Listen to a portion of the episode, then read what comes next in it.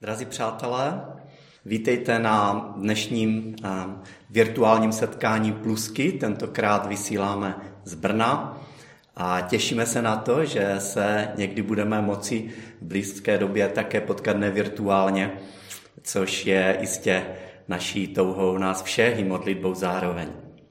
Dnes budeme přemýšlet o poznání Boha. Pokud by Bůh existoval, chtěl bys ho poznat, chtěla bys ho poznat, osobně poznat, pokud by to bylo možné. A pokud víš, že Bůh existuje, že Bůh je, můžeš říct, že ho znáš? Tyto a podobné otázky před lety odstartovaly moje hledání Boha. Už to bylo dávno. A ne, že bych ale předtím o něm nic neslyšel, dokonce jsem i věřil v jeho existenci, ale neznal jsem ho. A to mě neuspokojovalo.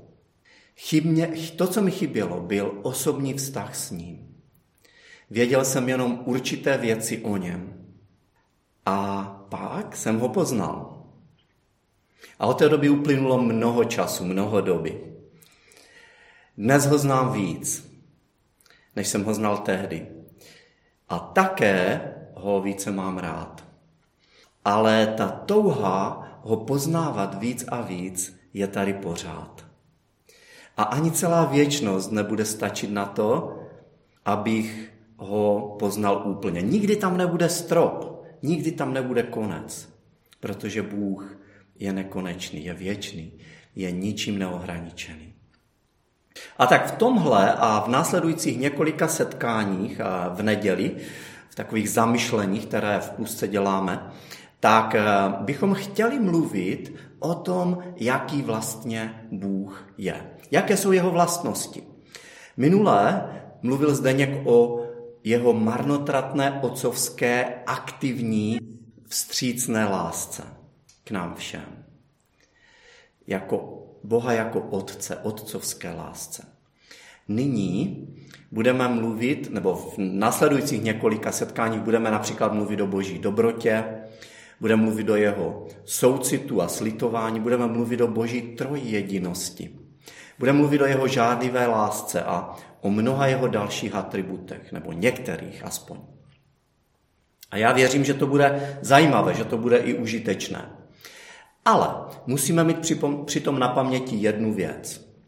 A na tuto věc už upozornil Novatianus v polovině, nebo Novacianus v polovině třetího století, který napsal, a cituji jenom výňatky, není to souvislý citát.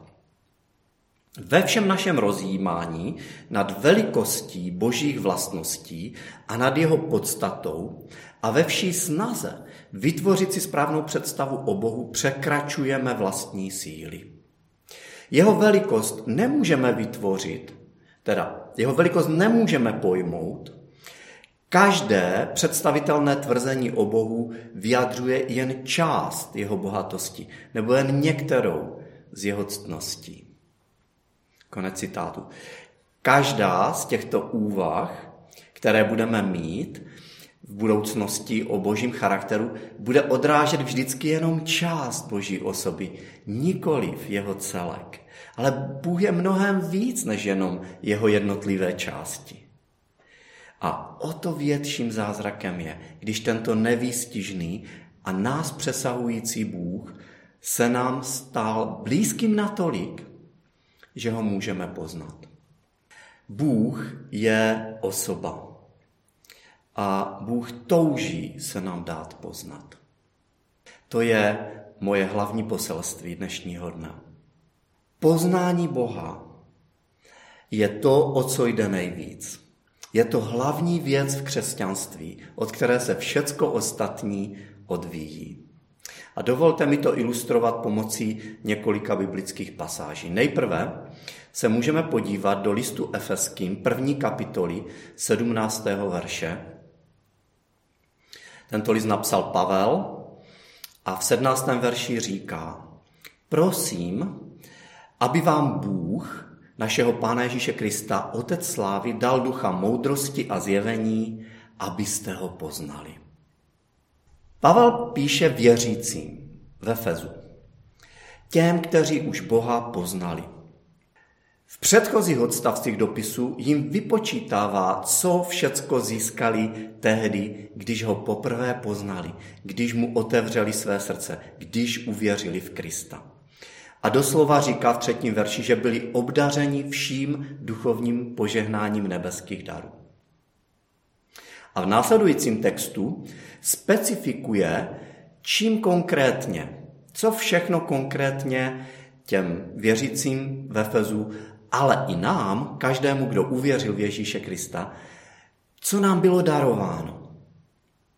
Což, a je to mimochodem úžasné, fascinující studium, na které teď nemáme čas se jim konkrétně zabývat, ale dá se to zhrnout, věřím, do tvrzení, že Bůh nám, křesťanům v 21. století, zrovna jako křesťanům v prvním století, dal absolutně všecko, na čem opravdu záleží. A jak se ale můžeme modlit za někoho, kdo už má všecko? Kdo už všecko dostal, co je podstatné, na čem opravdu záleží? Co je tou další nejdůležitější věcí? Nebo co je tou jednou nejdůležitější věcí? Pavel v tom má jasno. A říká, modlím se, abyste ho poznali. Modlím se, abyste ho poznali víc, poznávali víc a víc. Nemodlí se primárně za jejich jistě legitimní potřeby, jako je třeba potřeba bezpečí a ochrany. Častokrát byli, tito lidé byli pronásledováni pro svou víru. Nemodlí se za boží požehnání v jejich rodinách nebo v, za jejich úspěchy. Nebo nemodlí se za jejich problémy ani, za, za zdraví a tak dále říká, že to nejdůležitější je, aby ho poznali, až to všecko ostatní z toho vyplývá a vychází. A podobně Pavel se modlí v, na, v další modlitbě v témže listu ve třetí kapitole knihy Efeským eh, od verše 19, kde říká, abyste mohli spolu se všemi bratřími pochopit, co je skutečná šířka a délka, výška i hloubka, poznat Kristovu lásku, která přesahuje každé poznání a dát se prostoupit vší plností Boží. Poznat výšku, hloubku, šířku, délku. Poznat Boha a poznat Kristovu lásku. Říká úplně to samou věc. Znovu ji opakuje. Modlím se hlavně za tohle pro vás. Za co se modlíme my. Zůstávají naše modlitby jenom na úrovni našich potřeb, které jsou jistě legitimní. Zůstávají jenom takovým nákupním listem věcí, které od Pána Boha chceme, které bychom si přáli. A nebo se necháváme inspirovat tady těmito modlitbami Apoštola Pavla, který se modlí za to, aby jsme ho více poznali. Stejnou věc říká sám pán Ježíš. A tady bych přečetl trošku delší pasáž, a to pasáž ze 14. kapitoly Janova Evangelia, verše 4 až 15. A je to známý text. Je to text, který, věřím, nevyžaduje skoro žádný výklad, protože je, je, je, je celkem jasný. Takže Jan 14, 4 až 15. A cestu, kam jdu, znáte. Řekne mu Tomáš, pane, nevíme kam jdeš, jak bychom mohli znát cestu? A Ježíš mu odpověděl, já jsem ta cesta, pravda i život. Nikdo nepřichází k otci, než skrze mne. Kdybyste znali mne, znali byste i mého otce. Nyní ho již znáte, neboť jste ho viděli. Filip mu řekl, pane, ukaž nám otce a víc nepotřebujeme. Ježíš mu odpověděl, tak dlouho jsem s vámi, Filipe, a ty mě neznáš. Kdo vidí mne, vidí Otce. Jak tedy můžeš říkat, ukaž nám Otce? Nevěříš, že já jsem v Otci a Otec je ve mně? Slova, která k vám mluvím, nemluvím sám od sebe. Otec, který ve mně přebývá, činí své skutky. Věřte mi, že já jsem v Otci a Otec ve mně. Neli, věřte aspoň pro ty skutky. Amen, amen, pravím vám, kdo věří ve mně, i on bude činit skutky, které já činím a ještě větší, neboť já jdu k Otci. A začkoliv budete prosit ve jménu mém, učiním to, aby byl Otec oslaven v Synu. Budete-li mě o něco prosit ve jménu mém, já to učiním. Milujete-li mne, budete zachovávat má přikázání. Tolik citace z Božího slova z Janova Evangelia 4. kapitoly. Filip v podstatě říká Ježíši, ukaž nám Otce. Jinými slovy, udělej zázrak, aby jsme už, nebo dej nám nějaké znamení, aby jsme už nemuseli pochybovat. Udělej něco takového, jako si, eh, jako si se dal zjevit uh, Mojžíšovi nebo prorokům. A pokud to uděláš, to je všecko, co potřebujeme. Ježíš uh, říká, ne, to není to hlavní, co potřebujete. To hlavní, co potřebujete, je znát Boha. Poznat ho osobně. To je tou nejdůležitější věcí. Tím centrálním sdělením, proč jsem vůbec přišel na tento svět. A všecko ostatní je toho důsledkem, který z toho vyplývá. Nebo podporuje to, aby to bylo možné. Takže poznat Boha je ta nejzákladnější věc v křesťanství. Osobní znalost Boha je všecko a všecko ostatní se od toho odvíjí. Poznání Boha je klíčem. Opravdu doslova klíčem ke všemu. Dnešní doba je charakteristická nejenom pandemii koronaviru, ale také jinou epidemii. Někdo, někdy se tomu říká epidemie osamocenosti. Máme různé high-tech věci. Máme chytré telefony, tablety, počítače, máme dokonce chytré hodinky, já, máme chytré televizory. Ale čím dál více máme těchto věcí, tak tím větší je potřeba ne po high-tech, ale po high-touch po osobním doteku. A tato koronavirová krize jenom umocňuje tu naši potřebu, potřebu člověka po osobním doteku. Určitě jste někdy se pokoušeli dovolat buď do vaší banky, nebo pojišťovny, nebo někde jinde. A když jste potřebovali vyřešit nějaký problém a narazili jste na automat, který vás směroval a neustále, neustále vám říkal, co máte zmáčknout, co máte vytočit a vy jste už netrpělivě řekli, no ale já potřebuju člověka, já nepotřebuju stroj, protože můj problém je, je specifický a mašina ho nedokáže vyřešit. A naše kontakty jsou nyní omezené na minimum. A tahle epidemie osamocenosti je tím jenom posílena. Ona tím nevznikla, ale je tím posílena.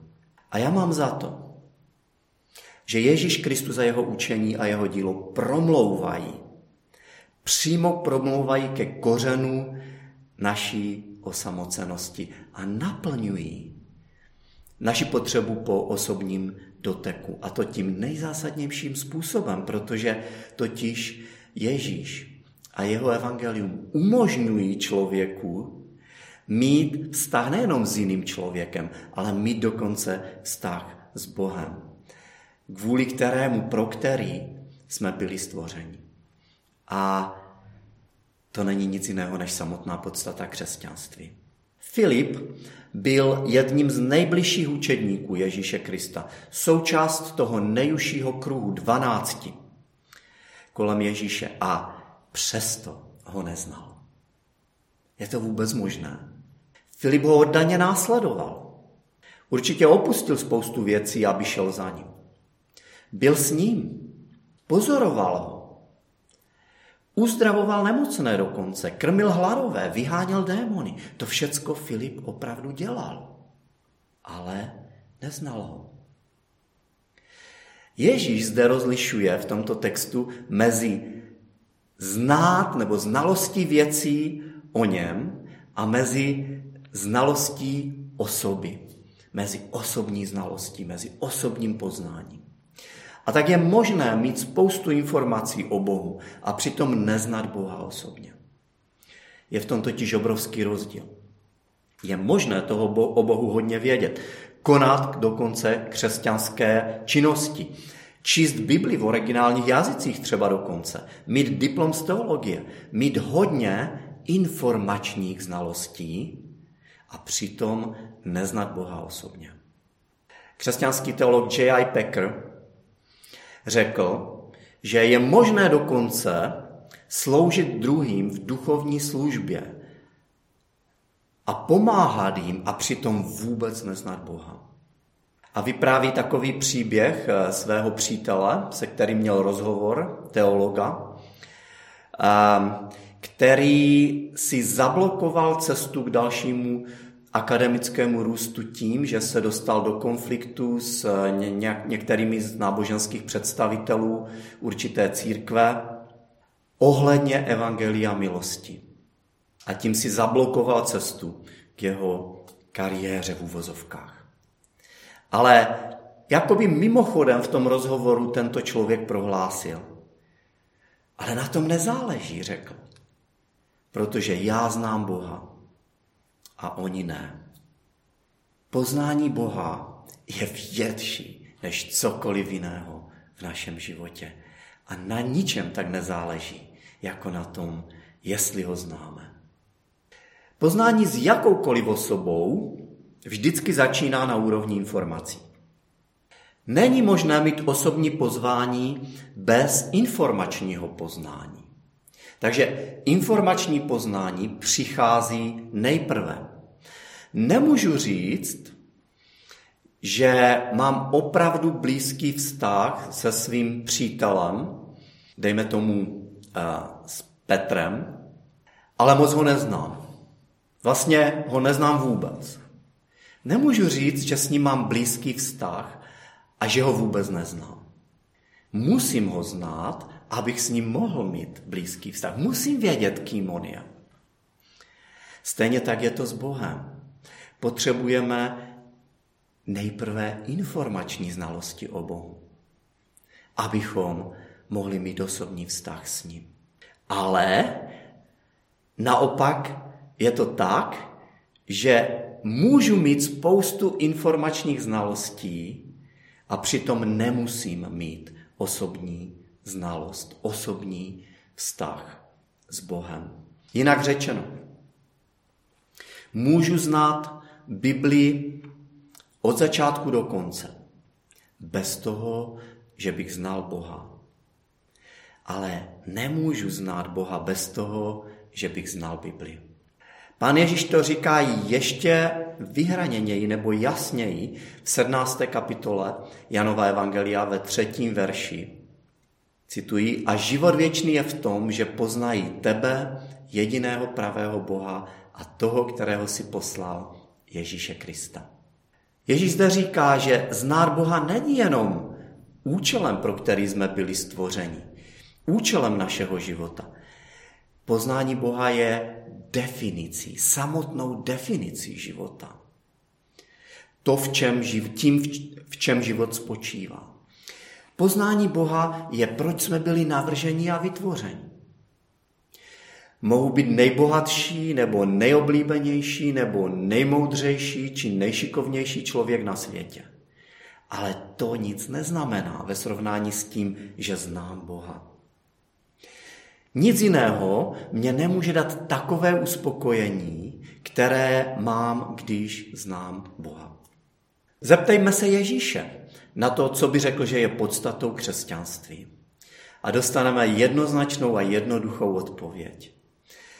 Ježíš by nám řekl, já jsem přišel, nebo nám říká na víc než jednom místě, já jsem přišel, abyste měli život.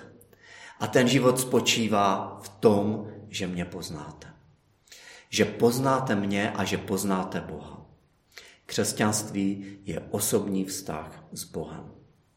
Jeden člověk, kterého nebudu jmenovat, tak, eh, který je, který je eh, představitelem či kazatelem eh, v církvi, řekl, ale Termín osobní vztah s Bohem já nikde nevidím v Biblii. Nic takového tam nečtu. To je nonsens. Je pravda, že tahle konkrétní slova osobní vztah s Bohem v Biblii třeba nenajdeme. Ale co jiného je poznat Boha? O čem jiném je celá Bible, než o tom prostě poznat ho? A, po, a co je jiného poznání, než přijít blízko, navázat osobní blízký vztah? Kvůli tomu Ježíš přišel. Křesťanství není primárně filozofický systém, není to ani náboženský systém, není to primárně světonázor, není to primárně soubor pravidel, není to to, co já mám udělat, je to to, co bylo pro mě uděláno. A to je vztah. Pán Bůh mě umožnil mít osobní vztah s ním. A teprve potom je křesťanství to ostatní. Ale bez toho prvního to druhé nedává smysl. Paradoxně, pro mnoho lidí je problémem to, že křesťanství je pro ně až příliš osobní. Na jedné straně potřebujeme znát Boha, protože tak jsme byli stvoření, ale zároveň se bráníme tomu mu nějakým způsobem přijít blíž, protože máme strach že o něco přijdeme, že ztratíme svobodu či kontrolu, že to nebudeme už mít ve svých rukou. A raději jsme schopni něco udělat, co pod kontrolou mít budeme. Jan zaznamenává příběh jednoho eh, představitele židovského náboženského vedení, konkrétně Nikodéma ve třetí kapitole Janova Evangelia, který za ním v noci přišel, aby s ním pohovořil, probral určité teologické otázky. Dokonce Ježíši složil kompliment. Ale Ježíš poměrně nepříjemně okamžitě přešel na osobní rovinu, přešel k jádru věci a říká, musíš se znovu narodit. Nikodem si určitě myslel, možná mu to i řekl, nemůžem se vrátit k tomu, proč jsem přišel, ale Ježíš mu s láskou trpělivě vysvětluje, v čem spočívá nové narození. A že díky novému narození i on může mít vztah s Bohem. Může mít to, co mu doposud schází, i když má spoustu informací o Bohu má tedy informační znalosti. Takže to, co mu schází a to, proč on přišel, je, aby to přešlo do osobní roviny. Aby se stal tím, kdo zná Boha. To je to nejdůležitější. A tak na konci, nakonec pár věcí, které budou osobní a já se za to neomlouvám, že budou osobní, protože křesťanství je hluboce osobní. Jak si na tom ty? Znáš ho? Je možné mu být blízko, tak jako byl Filip a přitom ho neznat.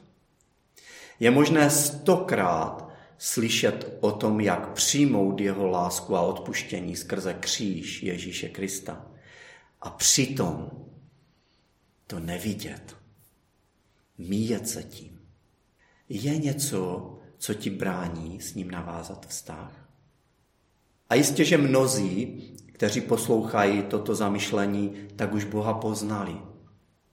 A pro ty, kteří jsou už křesťané, mám tuhle výzvu.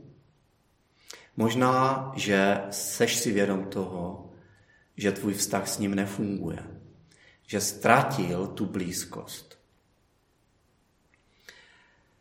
Tak potom pro tebe není nic důležitějšího, než zjistit, co se vlastně stalo. Kde je ta překážka? Proč ten vztah, blízký vztah s Bohem, kvůli kterému Pán Ježíš přišel a kvůli, pro který jsme byli stvořeni, proč nefunguje? A jestliže nefunguje můj vztah s Bohem, všechny ostatní oblasti tím budou zasaženy. Dovolte mi to ilustrovat na manželství. Manželství jistě je, je, je velice blízký vztah. Ale když přestane fungovat ten osobní vztah, tak potom všechny ostatní věci jsou podružné. A my musíme nejprve napravit ten vztah, aby jsme mohli v jednotě například vychovávat děti. Aby jsme mohli tvořit tu, tu jednotu v, v praktických věcech, v domácích pracech, ve financích, v hospodaření a tak dále a tak dále. První musíme dát do pořádku náš vztah, stejně tak je to i, i s Bohem. Potřebujeme, ať už je to cokoliv, co nám brání mít s ním blízký vztah. Potřebujeme to odstranit, ať to stojí cokoliv, abychom mohli ten blízký vztah s ním navázat. Pokud poznat Boha je to hlavní, tak pak to znamená, že Bůh je osoba, protože jinak by nebylo možné s ním navázat osobní vztah a poznat ho. Tedy tou, tím hlavním sdělením je, že Bůh je skutečná osoba, se kterou je možné mít blízký vztah. A každý vztah, který navážeme, znamená pro nás, nebo pro mě, ztratit určitou část své nezávislosti. Taková už je povaha vztahu. Pokud chceš být naprosto nezávislý na někom jiném, pak nemůžeš vstoupit do žádného hlubšího vztahu. A musel by ses uzavřít sám do sebe a zůstat naprosto sám a osamocený. Rozhodně bys neměl začínat žádné přátelství, pokud chceš zůstat nezávislý. Protože přátelství znamená závazek a už vůbec ne manželství. Protože manželství znamená velký závazek. A závazek omezuje osobní svobodu. Ale udělat to, vstoupit do toho vztahu, podstoupit ten risk, stojí za to. Protože bez vztahů nemůžeme zdravě žít a fungovat. A poznat Boha tedy znamená, opravdu znamená ztrátu nezávislosti.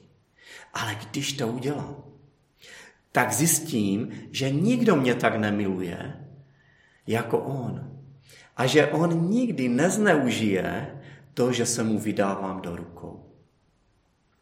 Takže nemusím se bát, že, že ztratím nezávislost, že ztratím svobodu. Naopak. Poznat Boha také znamená, že nikdy nejsem a nebudu opuštěný, bez ohledu na okolnosti, ve kterých se nacházím. Ježíš stotožňuje poznání Boha s poznáním sebe sama. Říká, kdo vidí mě, vidí Otce. A to je pro nás skvělá zpráva. Protože Ježíš se nám stal blízkým v našem lidství. Vzal na sebe omezení našeho lidství, aniž při, přitom přestal být Bohem. A pokud poznáme Ježíše, tak pak poznáme Boha. Kdo vidí mě, vidí Otce, říká Filipovi. A my o tom budeme více přemýšlet, když budeme, když budeme se zamyslíme nad Boží trojjediností. A nakonec poznat Boha znamená porozumět a přijmout jeho výlučným na a kategorická prohlášení. Jako třeba já jsem ta cesta, pravda život. Nikdo nepřichází k Otci než skrze mě. Tohle zní příliš, příliš absolutně pro naši přirozenost.